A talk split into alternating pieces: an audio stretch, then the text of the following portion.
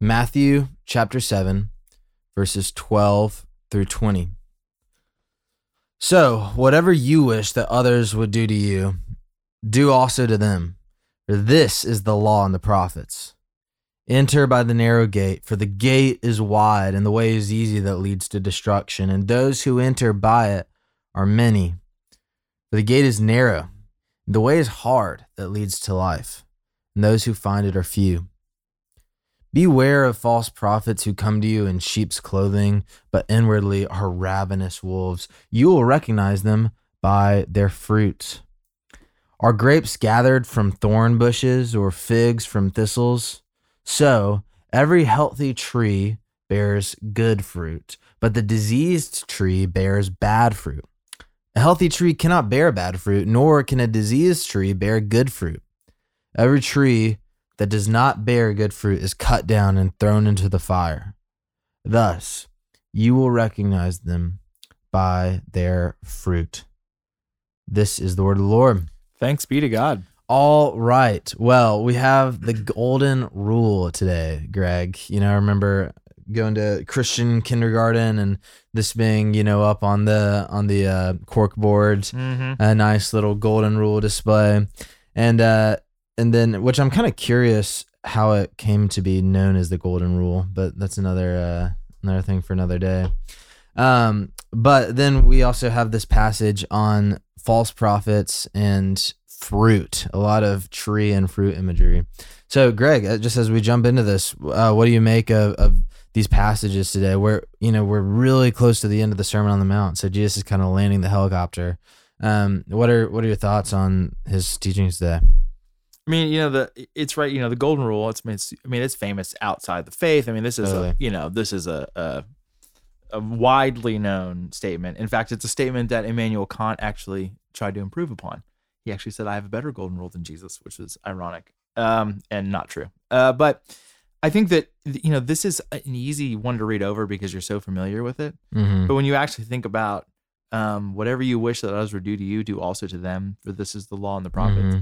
Like, I guarantee, like, you can't get through the next hour of your day and follow that rule. You can't. Yep. You can't think of another person. Just when you regard other people, you won't think of them the way that you hope that they think of you. And I'm not saying you're a horrible person, but you're gonna, you know, you're gonna think thoughts about them, or they're annoying, or they're, or whatever it is.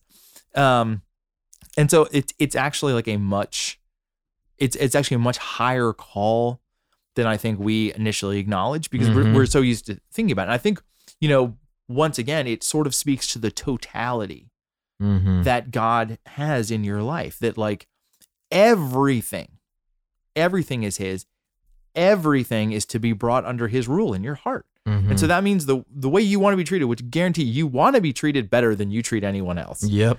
That's every human being. Yep. Like, welcome to the human race. Yeah. That's the way you're supposed to treat other people. And once again, this is not you have to live up to this. It's only through God's grace that we attain salvation. You're not going to attain salvation by following this rule. But it sort of speaks to, like, this is what you're aiming for. Mm-hmm. And this is a extraordinarily high bar to clear. Mm-hmm. And I think to me, it's sort of beautiful, the idea, because if you think about this, if everybody did this, I mean, what a world, right? Like, what a world. What a world. But you can't do it for 5 minutes. Yeah. So, I mean, that's my first thought. I think the second thought is, the narrow gate and the wide gate always make me very nervous. You know, obviously the narrow gate is Christ. Mm-hmm. But I think that, you know, following that up with about false teachers, like, I think that there's certainly a way to say, like, the gate is narrow and the way the hard leads to life, is hard that leads to life, is obviously Christ. Mm-hmm. But then, but talking about a wide gate and then following it up with false prophets makes me think of people who will think they're headed towards the narrow gate, but they're not. Yeah. And I think that in today's world, I don't think it's that false prophets are more ubiquitous now than they ever have been. I think they have better platforms now than they've ever had. You can just find false teaching, like, on YouTube. Easy. In 10 seconds. Yeah, exactly. And I think that is particularly dangerous. And I think that his instruction here about bearing good fruit and bearing bad fruit, I mean, I think one of the first things I look at, if I hear someone, you know, I hear of a teacher or listen to something, is I honestly, like, I look to see if they exude the fruit of the Spirit. Amen. Like Amen. Love, joy, peace, patience, Greg, kindness. Once again, we're headed the exact same place. Faithfulness and self-control, right? Like, do you show that? Do you exude joy? Do these things come out of you? Because if they do, that tells me that you're changed. The Spirit has changed you, right? I'm not talking about perfection, but you've been changed. If you don't, you can be theologically on point, but if you are not exuding the fruit of the Spirit, that makes me not wonder if you're false, but it does make me wonder if you are a little bit of inwardly a ravenous wolf. Amen. And it gives me caution. And so I guess those are my initial thoughts. Amen. I mean, dude, the two places my mind goes with this passage is the fruit of the Spirit, which you just mentioned, and then 1 Corinthians 13, the famous love wedding day passage. But, I could speak in the tongues of angels. I could basically, if I do all these amazing theologically perfect, spiritually profound things, but do not have love, I'm just a noisy symbol. I'm worthless. And I think that is so profound, because it's kind of disheartening to me. It's like there's so many articles online, there's so many books, there's so many like criteria that we have drawn up on how to assess a good church or a good teacher or like a good role model or whatever you want to call it. And it's just these like things that we've come up with, and it's literally right there in the scripture. Like, you want to know the fruit of the Holy Spirit being active. Like, let's like deconstruct and defamiliarize that phrase, fruit of the Spirit, for a second. It's the fruit of the Holy Spirit being active in somebody. Yeah. And what is that fruit? It's love, it's joy, it's peace. And, we have elevated so many voices that are harsh, that are, that are cold, that are cynical, that are disgruntled. And it's like, that is not the Holy Spirit. It's not the Holy Spirit.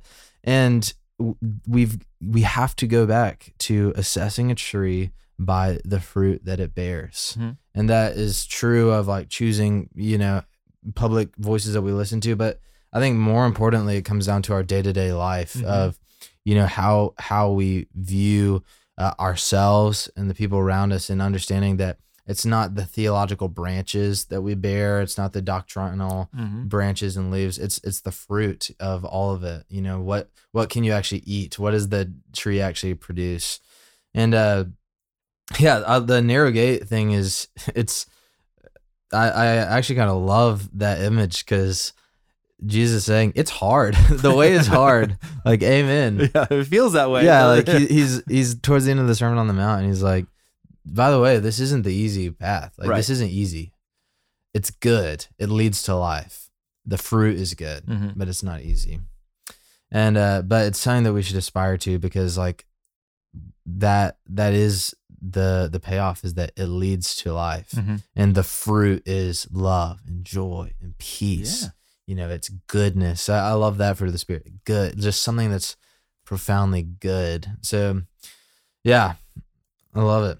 Any other thoughts? Yeah, I think that it's interesting that, Tim Alberta wrote a book that just came out this week, which is about sort of the state of evangelicalism in the United States. And he sort of, he writes for the Atlantic, but his dad was an evangelical pastor. Tim is an evangelical. And he was sort of, I think, shocked with some of the streams of thought and things that were taking place in the evangelical world over the last 4 to 5 years. And so he sort of wrote a book about like what's going on with my tribe, Yeah. And I think that was in the introduction, he sort of talks a lot about his father and his father's church and visiting there and some things that have taken place. And I think it was interesting is, as I was reading it, all I could think was because he was sort of shocked at the way some of his brothers and sisters were treating him. And I was like, what I was taken aback by was the idea of the fruit of the Spirit is like, where's this attitude coming from? And I think that, like what you said, the fruit of the Spirit to me has always been a very important check on my heart when I am thinking or acting in a certain way. And I'll sort of ask myself, like, is this love, joy, peace? Am I being gentle? Am I being kind? Am I showing self-control? And you're like, oh man. And it's a great way to just remember, like, I'm not really showing fruit of the Spirit right now. Maybe I'm misstepping. It doesn't mean that maybe what you're saying is not correct. It doesn't mean that maybe that like you don't want to do the right thing, but you're doing it in a way that is not exuding the fruit of the Spirit. And that is that I think that is a bad representation. If we are to be ambassadors for Christ, I think you're being a bad ambassador when you forget to exude the fruit of the Spirit, or you refuse to because you're more interested in winning an argument. Mm-hmm. And so I think it's interesting that I think that in and I haven't finished the book, but I think in the course of that book, what you're seeing is people who, like you said, they have a cold manner, and they may be theologically correct, they may not be theologically correct, but what you don't see is the fruit of the Holy Spirit changing their lives. And I think that as a Christian, sometimes you feel a little uncomfortable or you sense something not quite right. And I think what you're sensing is, you know, I'm not really seeing the manner I would expect of a brother or a sister who's been inwardly changed. Yeah, absolutely. Man, a great word. You know, he also, which, have you read the whole book? I haven't, but I know there's a little shout out. Yeah, he visited Christ Covenant, and he like talks about it in the book. So he talks about the hipster vibe worship band. So what's he talking about? Huh? I know. I was like, dang, come at my neck, Tim Alberta. But I love it. Well, a great word in Matthew today. For the great Greg Conley, this is Will Carlisle, and we'll see you tomorrow on Our Daily Rhythm. Thanks for listening to Our Daily Rhythm. I'm Jason Dees, one of the pastors of Christ Covenant, and Our Daily Rhythm is a ministry of our church designed to help you more faithfully and effectively meditate on God's Word. If you ever have a question for us about one of our Bible readings or one of your own Bible readings, please don't hesitate to text us at 404-465-1737. Again, that's 404-465-1737, or email me directly at jason@christcovenant.com. We'll meet you again tomorrow for Our Daily Rhythm.